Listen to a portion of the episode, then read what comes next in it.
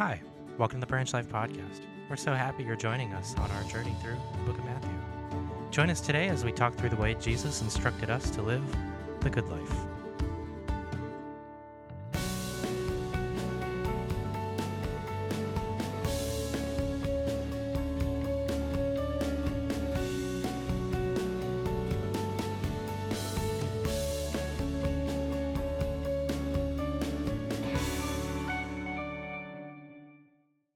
Hey, welcome to Branch Life Church. We're glad you're joining us on this special Sunday. This is a bonus episode in the Good Life series that we just wrapped up. You've asked questions, and today we have answers. So thanks for joining us. If you missed any of this series, it's all available on our YouTube channel. Love for you to go there and subscribe and uh, on our website at branchlife.church. While you're there, would you take a moment and sign the connection card? Let us know that you have participated in this online worship event, even if you've done it months to weeks after it's premiered. We'd love to know that you worshiped with us and, and that you have uh, responded and connected in this way. So, hey man, thanks for joining. Thanks for everybody who's been giving to Branch Life on a regular basis. It's been awesome. Your guys' gifts have meant a lot to me, a lot to the church, and a lot to our community connections programs. You can give anytime at branchlife.church slash give, and those gifts go a long way. Thank you, thank you, thank you so much for giving. This is a special Sunday at Branch Life Church at our live service. We are welcoming five new families to Branch Life. We are so excited about these families joining us and being better together with Branch Life Church. These are families that have connected with us during this season, during the pandemic, during our online streaming, and now that we've launched our brand new campus. We want to say a huge welcome to these five families. We're so glad that they are becoming a part of Branch Life Church and that they're going to build Branch Life Church into the future.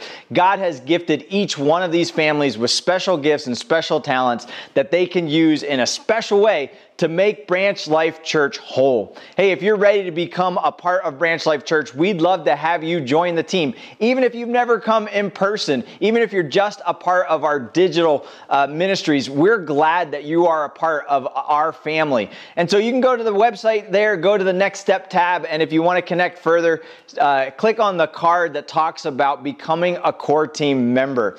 Uh, we want to stay connected with you, and we have virtual options for you to be all in with us here at Branch Life Church. And when you're ready, when it's time, we want to invite you, if you're local, to come to our local campus and be a part of what God is doing. So, a huge shout out and a huge welcome to these five families. They're all getting t shirts, they're being celebrated live and in person this Sunday, and we're glad that you can celebrate with us here and now. Well, we're going to dive into this special bonus episode of the Good Life series and see what questions you've had and what some of those talk about those answers together.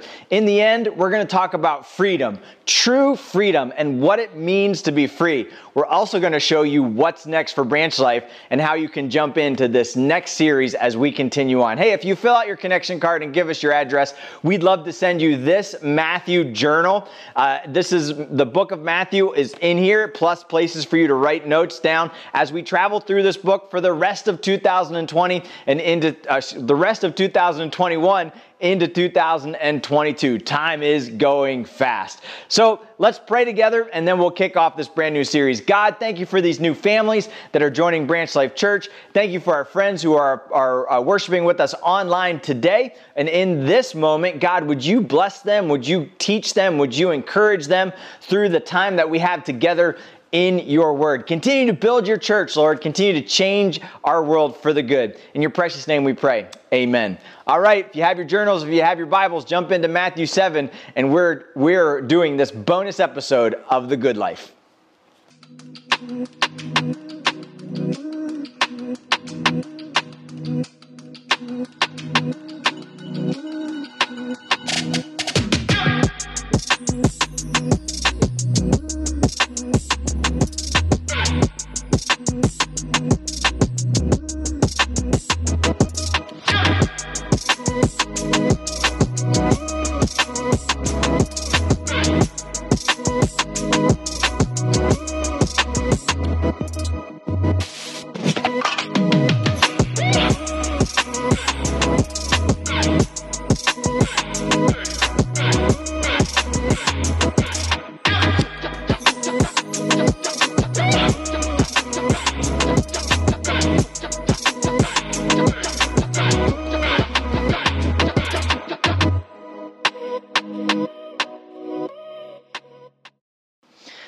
Hey, grab your journals, go to Matthew chapter 7. Uh, in your journals, you can follow along. We are just finishing the end of the chapter, the end of the Sermon on the Mount. And today we're going to talk a little bit about freedom as well as answer your questions. Listen, July 4th is all about freedom, and we as Americans love freedom. We love to celebrate freedom. We love being free. We love uh, the freedom of religion, the freedom of speech, and all the stuff that it means to be American today. Hey, I know that it's been a hard year and it's been a hard couple of years, but as people celebrate uh, freedom and, and this country, remember this we still live in the greatest country of all time. And God has blessed us with the privilege of being alive now and being a part of, uh, of America, being a part of this free country. So we're thinking about this idea of freedom and what it means to be truly free. And is anyone ever free? Jesus is going to talk to us about that at the end of his sermon on the Mount. There's, there's other things that have made us think about freedom. We have a brand new federal holiday all about freedom. Uh, Juneteenth is when the slaves in Texas, two years after the Emancipation Proclamations, two years after everyone in the country was set free, just found out that they were actually free, that they were no longer slaves. So we have a brand new federal holiday. Uh, the entertainment world is buzzing because Britney Spears wants to be free. She wants to be in charge of her own life. She wants to be free from whatever the judge has ordered to make her dad, and she's in her 30s or whatever it is. And people seem to care about this. I don't know why. But let's set Britney, set Britney free is like this hashtag that's been ten, trending on Twitter for a long time.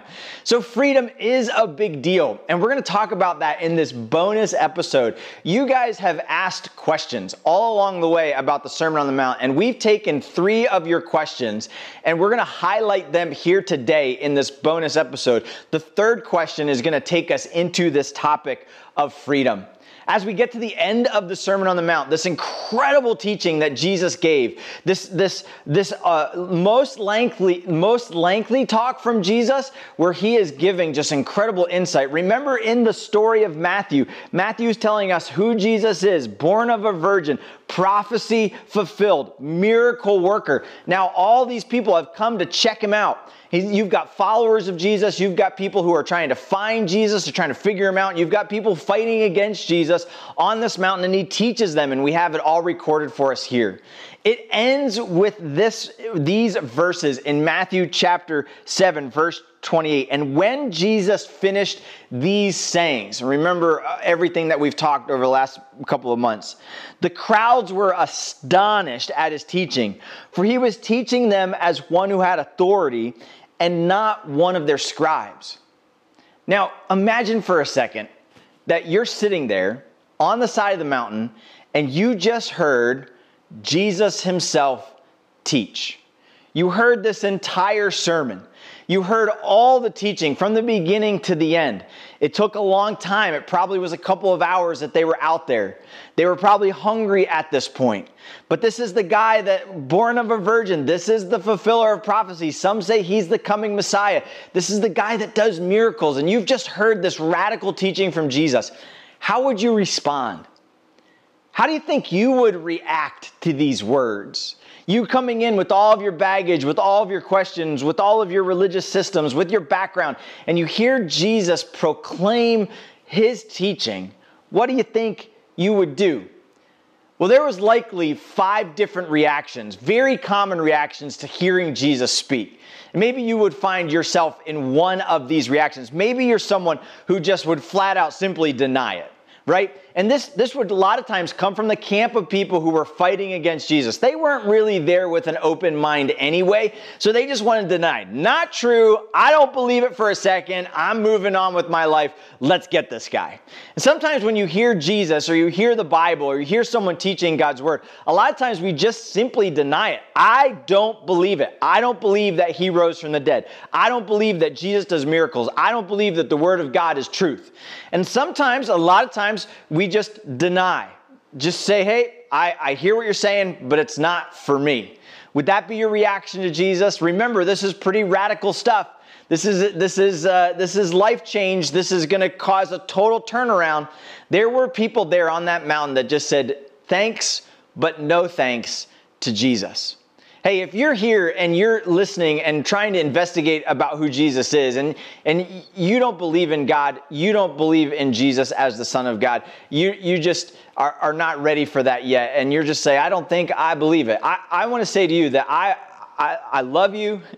You are still someone who is dear to us at Branch Life Church, and you are welcome here.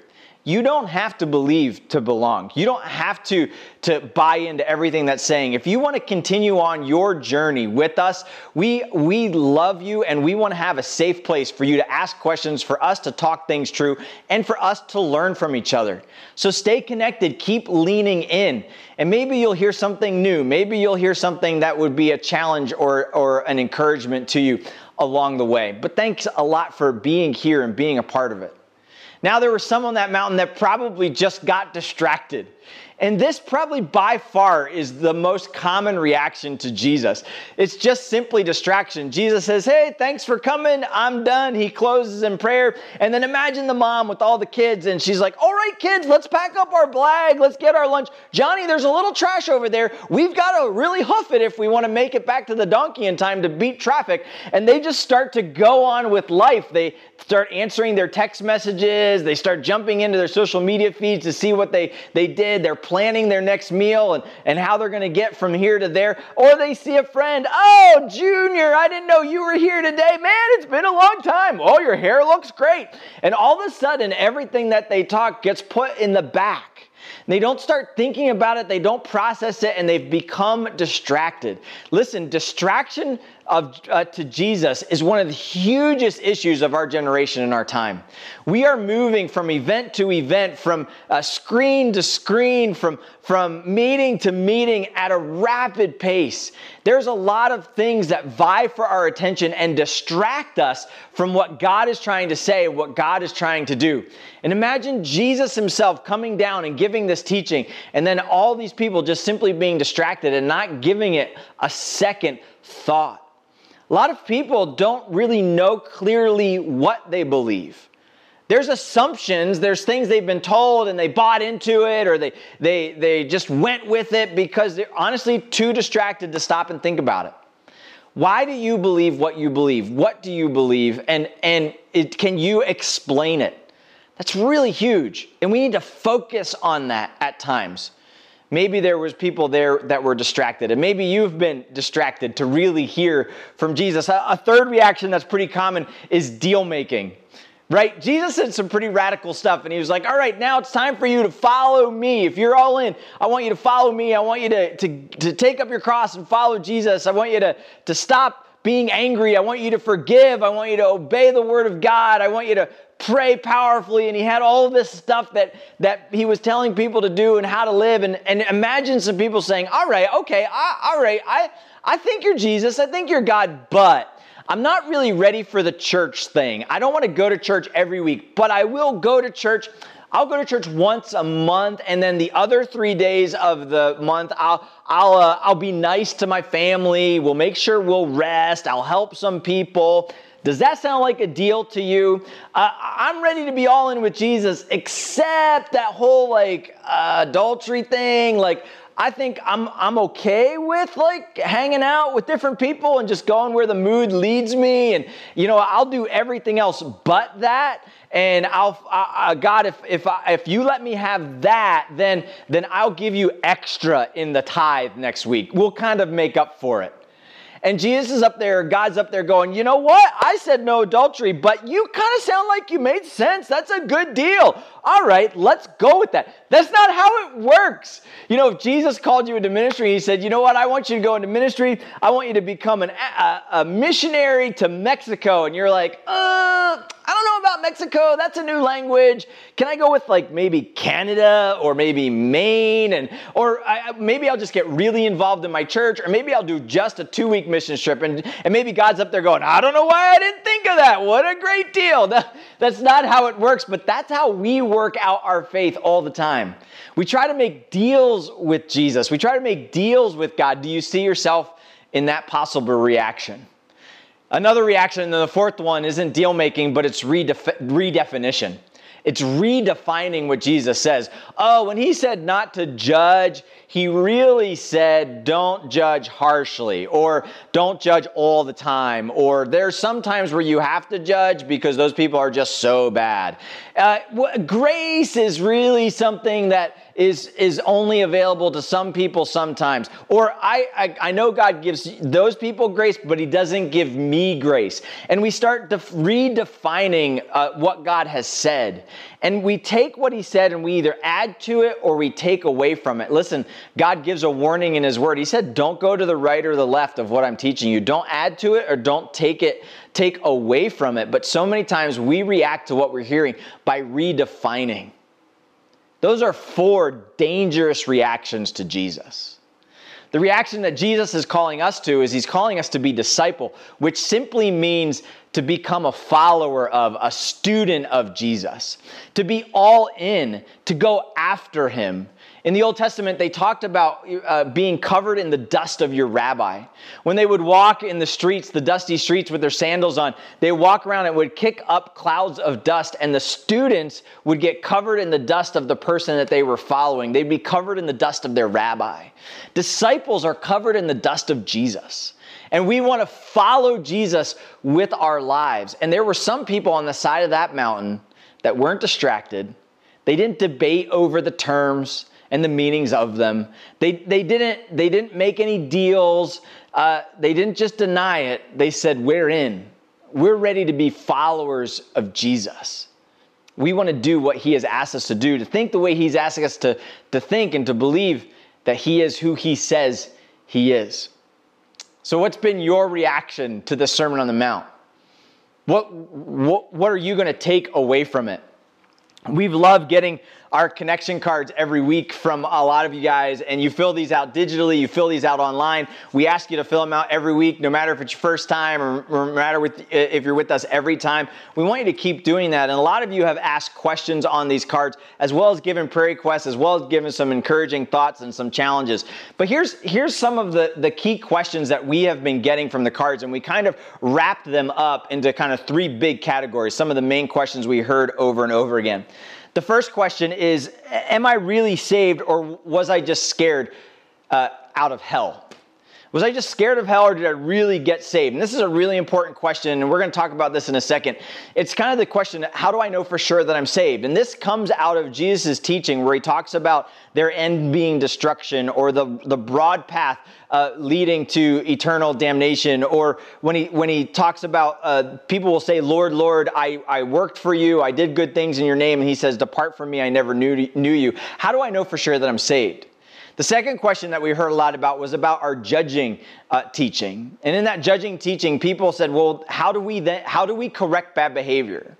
How do we correct bad behavior and still obey this idea of not judging? And that's a great question. We're going to cover that real quick as well. And then third, and this is going to get us into our topic of freedom, people said, does Jesus really, really want me to be happy? And that seems like a new concept to us, or it seems like bad theology. Like, I can I really be happy? Is like, is that our main goal? Doesn't he want me to be holy and like he's not worried about our happiness? And and what we're talking about is Jesus saying, Yeah, I've come to give you happiness. I've come to give you true, full, abundant life. And so, does Jesus really want us to be happy? When He's offering us the Christian faith, when we become followers of Jesus, will we actually be happier? And these are great questions, and so let's let's answer them and just talk through them from my heart to yours today, uh, really quickly. The first question is, how do I know for sure that I'm saved? How do I know for sure that I, I got saved when I got saved? And for a lot of people, especially when you were saved as a younger child, you, you may have heard the stories about hell, like is my story. And you may have said, you know what? I don't want that. So I'm going to do whatever you tell me to do. I'm going to say whatever you tell me to say. I'm going to pray whatever you tell me to pray. I'm going to pray that. And magically, I have this ticket out of hell. And, and now I'm saved. Now, is that how it works? You know, there, there is a question about whether or not salvation is true and genuine if you're just trying to get something if it's you just trying to work out things again. Like, why, what, what does it mean to be saved if I have to pray a prayer? Isn't that just another work for salvation? Does that mean I think I'm saved and I'm not actually saved? So, so how does somebody know for sure that they're saved? You know, I struggled with this for a long time myself. When I became a teenager, looking back at my experience, I was terrified of hell when I was young. And I told you the story last week about how I heard about the narrow road and the broad road leading to destruction. And I, I prayed for forgiveness of sins. I accepted Jesus in my heart. And that was the moment I got saved. And I truly believe that. But later, I remember asking myself, did I really understand? Did I really believe? Did it really count?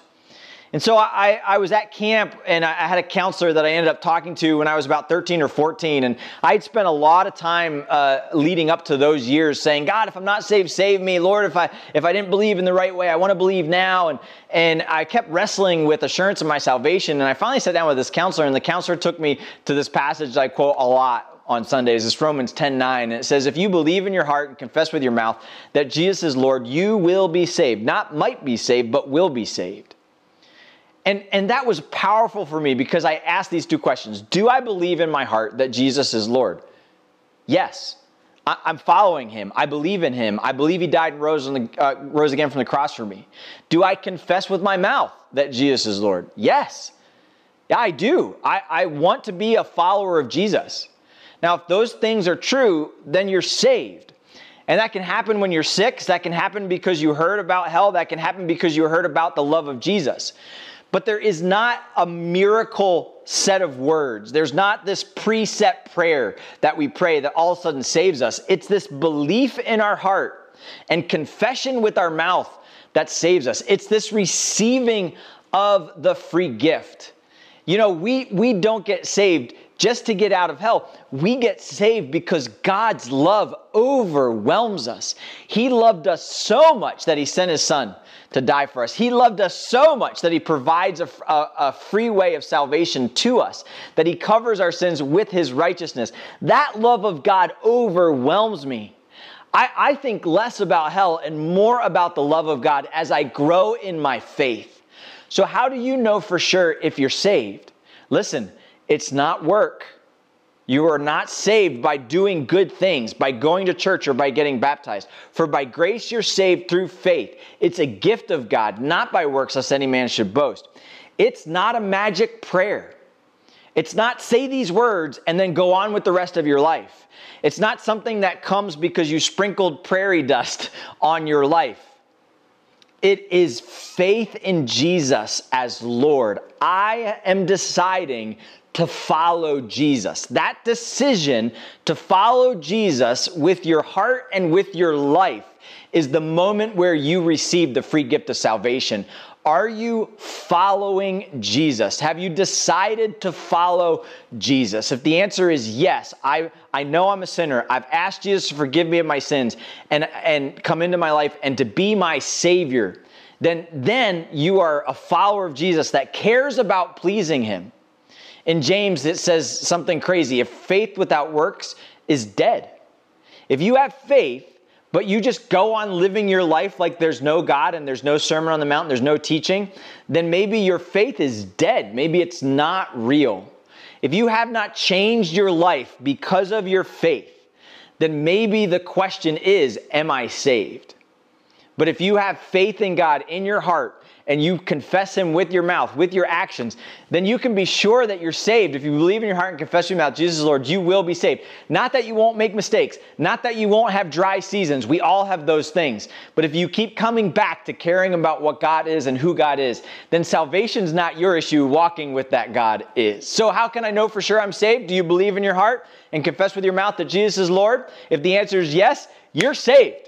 Absolutely 100%. Whether it happened at six years old, whether it happened at 26, 66, or you're not sure when it happened, you just know that's where you're at, then you are saved. You're in. You're following Jesus because you've decided to follow him. Hey, it was a journey for me, and if you have any more questions about that, put that on your connection card. If today you want to make sure that you're saved, you want to believe in Jesus, you want it to be done once and for all, then I would encourage you to say a prayer. To say this prayer of uh, echoing what your heart already believes God, I know I'm a sinner. I believe Jesus died on the cross for my sin. I want to accept the free gift of salvation. Come into my life and save me. Be my Lord. If you've prayed that prayer, if you've made that decision today, then please let us know Let us know in the chat room, let us know on your connection card that today you decided to follow Jesus. We'd love to talk to you about baptism, which is a pretty awesome next step. The second question that we got a lot of was this question, can we how can we correct bad behavior and not judge? So if you remember in the Sermon on the Mount, uh, Jesus says, Don't judge, right? We have this huge problem. Why do we judge other people who have a splinter in their eye if we have a log in ours? And, and so he clearly says, not judging. The church is, is known, has a reputation for being judgmental. We've got to fight against that. As a matter of fact, we said, because in our culture, disagreement is seen as judgment, we've got to double down on love. That's extremely important. And so we have this, this reputation to get a hold of. Who are you to judge me? The Bible says, Who are you to judge your neighbor? God is the ultimate judge. Yet he has set down rules for our lives. And so when we share those rules, when we explain those rules, when we talk about those rules, we're not we're not judging someone. We are just explaining the truth that's already been presented. So, what Jesus does give us in regards to judging is first of all, Jesus gives us steps for just judgment. This is super important, and this comes right out of the Sermon on the Mount. Remember, he said, first, take the log out of your eye. Step number one, do some self inspection, confession. Make sure that you're dealing with your stuff, that you're getting things right. That's first and foremost, that you realize that you're just as bad as everybody else. You're no better than anyone, and we're trying to help each other. The second thing he says, then get the speck out of your fr- friend's eye. He then says, yeah, you are going to want to do an intervention. You are going to want to give counsel. You are going to want to correct bad behavior. And because, and we said this with this with the sermon, nobody wants splinters in their eyes. And so we do want to be about helping people correct bad behavior.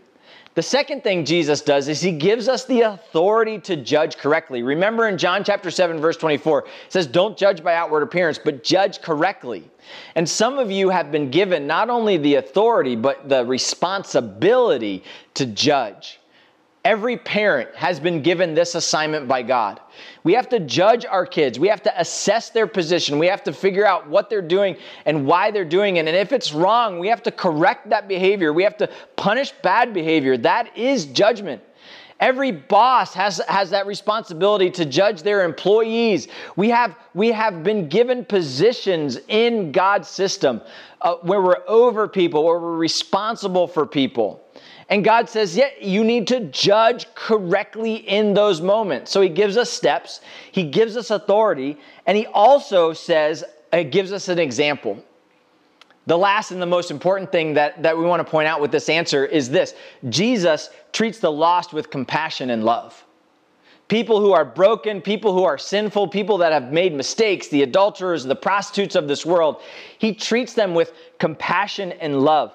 In Luke chapter 15, Jesus tells three stories the lost sheep, the lost coin, and the, and the lost son. And he talks powerfully in those three stories about how he goes all out to seek and to save that which is lost, to find, to give, to love, to go after those that are lost. And in that story, Jesus says this, and it becomes a powerful understanding of truth for us. Our mission is to love people when they don't behave so that they might believe. That's the assignment that we've been given. That's the example that Jesus set. We're supposed to love people that don't behave so that they might believe. That's the opposite of judgment. You see, we said judgment is not asserting, uh, ascertaining a position, but it's thinking less of a person. Imagine if you went to the doctor's office and the doctor diagnosed you with cancer. And he came in and he said, Listen, I've got some bad for- news for you. You have cancer. And then the doctor said, And you disgust me. How could you have cancer? That's, the, that's disgusting to me. I don't want any part of you. Go away. Don't ever come back and talk to me again. Get as far away as me possible. How, or he said something like this How could you have cancer? What have you possibly done to get this cancer? You're a horrible person filled with this sick disease. And just, just, you're gross. And I am so much better than you. Or, or maybe he would say, You have cancer, but I don't. And I'm better than you and, and I'm higher than you and I'm, I'm healthier than you are. We'd all go away quickly from that doctor because that doctor judged us. That's what God is telling us not to do. He's not telling us not to identify the cancer or not to identify the problem or not to identify the sin. We're supposed to do that in a great and godly way, but we never, we never cast out the person or treat people with disgust and grossness or separate ourselves from them. We actually should love them more. We should be the doctor that says, Hey, you have cancer, and I'm here to help. I'm here to walk with you. I'm here to love you. If you want to address this, if you want to get the, the, the medicine or get a treatment plan, I'll help you with it. If you, if you ignore it, I'm still going to be your friend and I'm going to walk with you through this and help you all along the way as best as I possibly can. That's how Christians should be in this world. Hey, to, to not judge doesn't mean to not teach. We get to teach. We get to teach everything God has commanded us, but we do it in love. That's the doctor we want to be around. That's the Christian we should want to be around. Colossians 4, 5, and 6 goes a little bit farther and it says this Walk in wisdom towards outsiders, making the best use of the time, letting your speech always be gracious, seasoned with salt, so that you may know how you ought to answer each person. We do treat people who are a part of the family of God different than we treat people who don't know Jesus yet. That's clear in Scripture. As a matter of fact, we're probably harsher with our brothers and sisters, a little bit more blunt, a little bit more direct, a little bit more uh, um, convincing of the consequences. But with those who are outside the church, we treat them with just love of neighbor. And we, we don't expect people to behave before they believe. That's weird. That's backwards. That's judgment. The quickest way that we can change the world is one heart at a time. Politics isn't going to change the world. Uh, um, uh, uh, uh leadership isn't going to change the world. Uh, uh, medicine isn't going to change the world. Social money isn't going to change the world. Social dynamics isn't going to change the world. Jesus is going to change the world. He's going to do it one heart at a time. So we love people so that they believe. And then in believing, we teach them what Jesus has taught them to do. So what do we do? How do we how do we correct bad behavior without without being a, a judgmental? Number one, be a good example. Show other people what it means to live the good life, the life that Jesus has brought us to live. Number two, be amazing at grace. Comes right out of this verse. Let your speech be seasoned with grace. So be amazing at it. Be quick to forgive. Be quick to, to, to have mercy and to pour out grace on people. It's what Jesus did for us, and so it's what we do with other people. So be amazing at grace. He also says, speak the truth then in love. When you have the opportunity to share truth, to share, to share the diagnosis, then speak it, but speak it in love, seasoned with salt. Uh, say it kindly.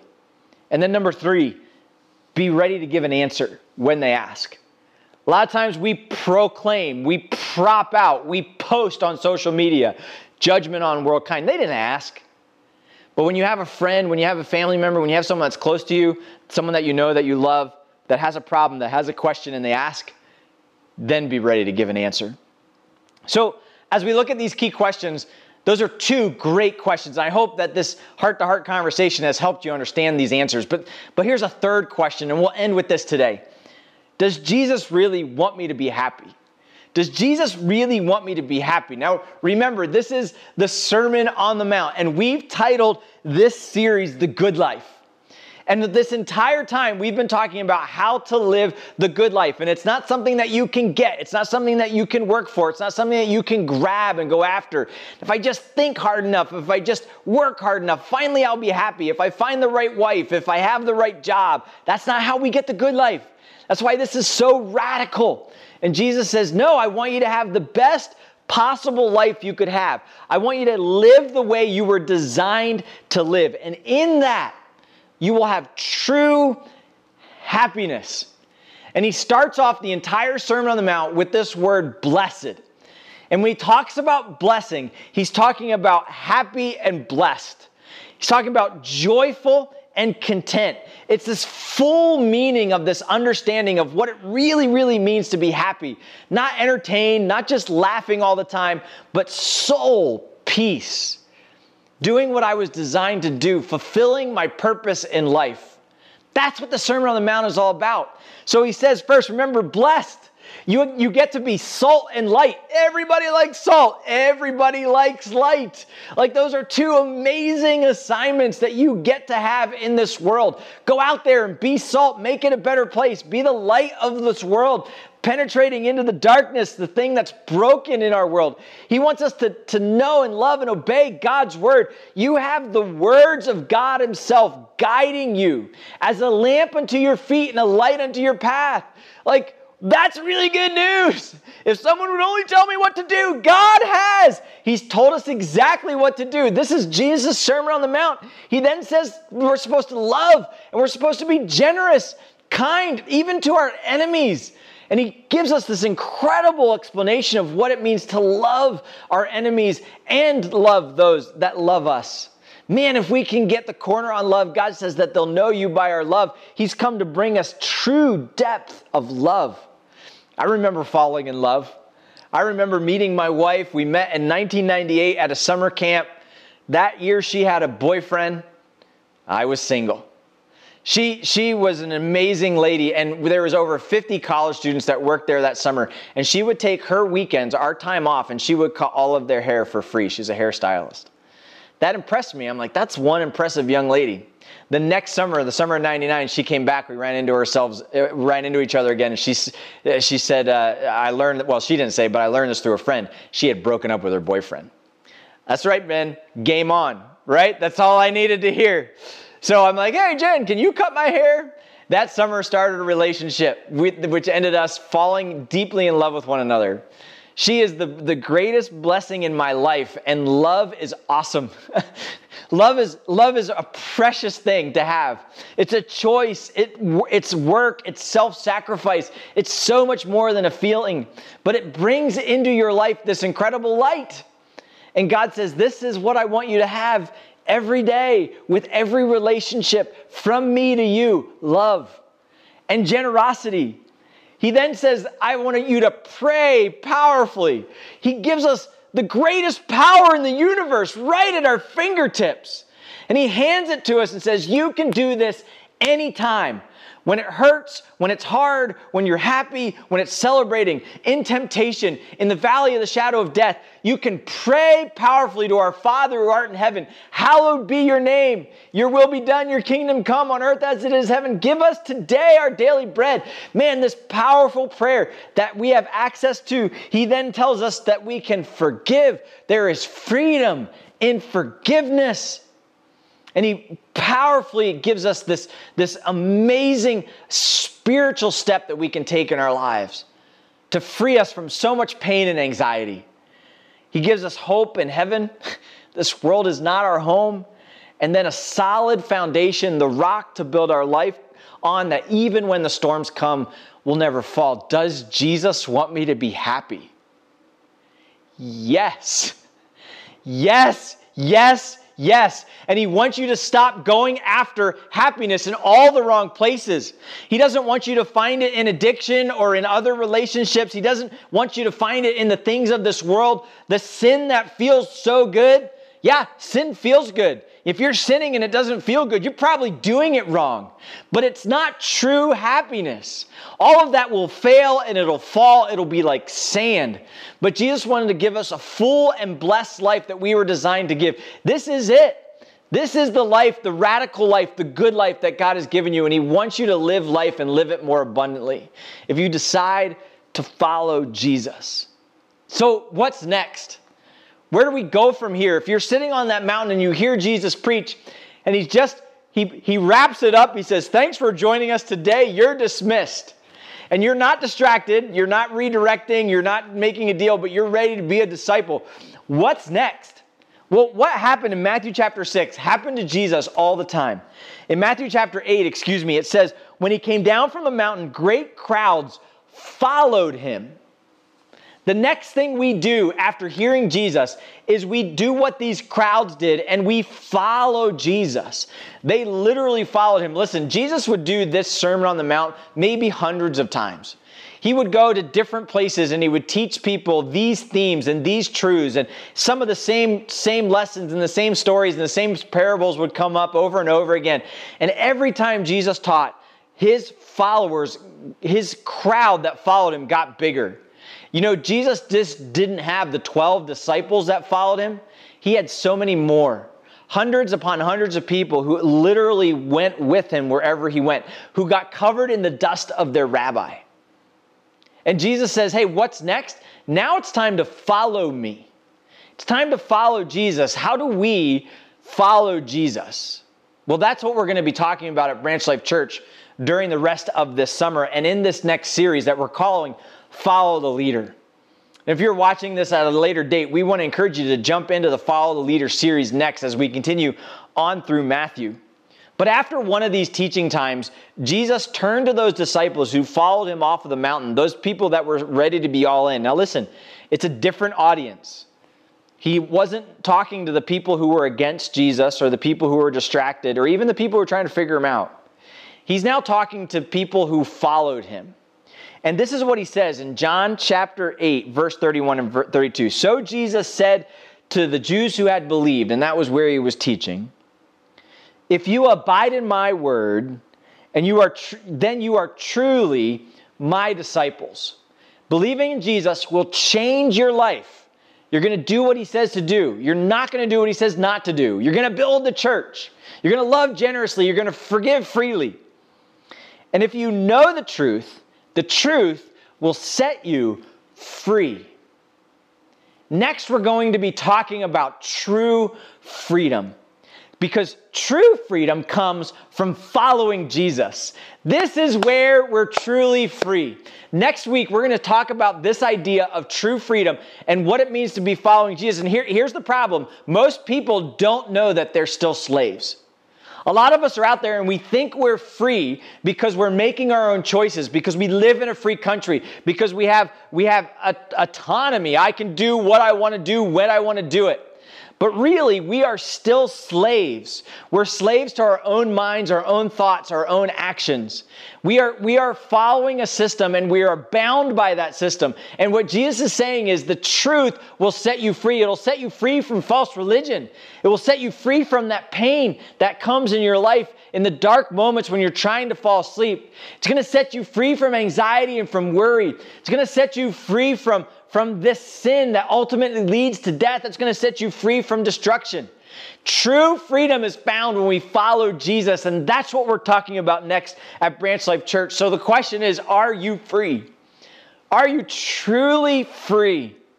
Jesus then answered in, in John 8, verse 34 Truly, truly, I say to you, anyone who practices sin is slave to that sin.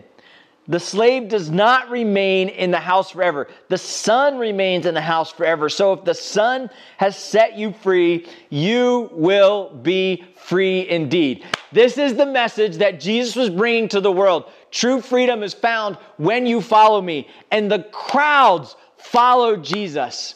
In these next several chapters, we're going to see that, that leaders follow Jesus, that the weather, the storms, the wind follow Jesus, the spiritual realm follow Jesus. We're going to see that the sick and the lame uh, and the blind follow Jesus. We're going to see soldiers and centurions and moms and dads and kids who follow Jesus. Tax collectors follow Jesus. Religious leaders follow Jesus. The poor followed Jesus. The adulterers followed Jesus. The prostitutes followed Jesus. And they became free. We're going to talk about what it means to follow Jesus. And we want to invite you to join us. Thank you guys for being a part of today. Fill out that connection card. If you have any questions about what it means to be a, a, a be saved, go to branchlife.church and go to our gospel tab. And then come back next week as we jump into this brand new series called Follow the Leader.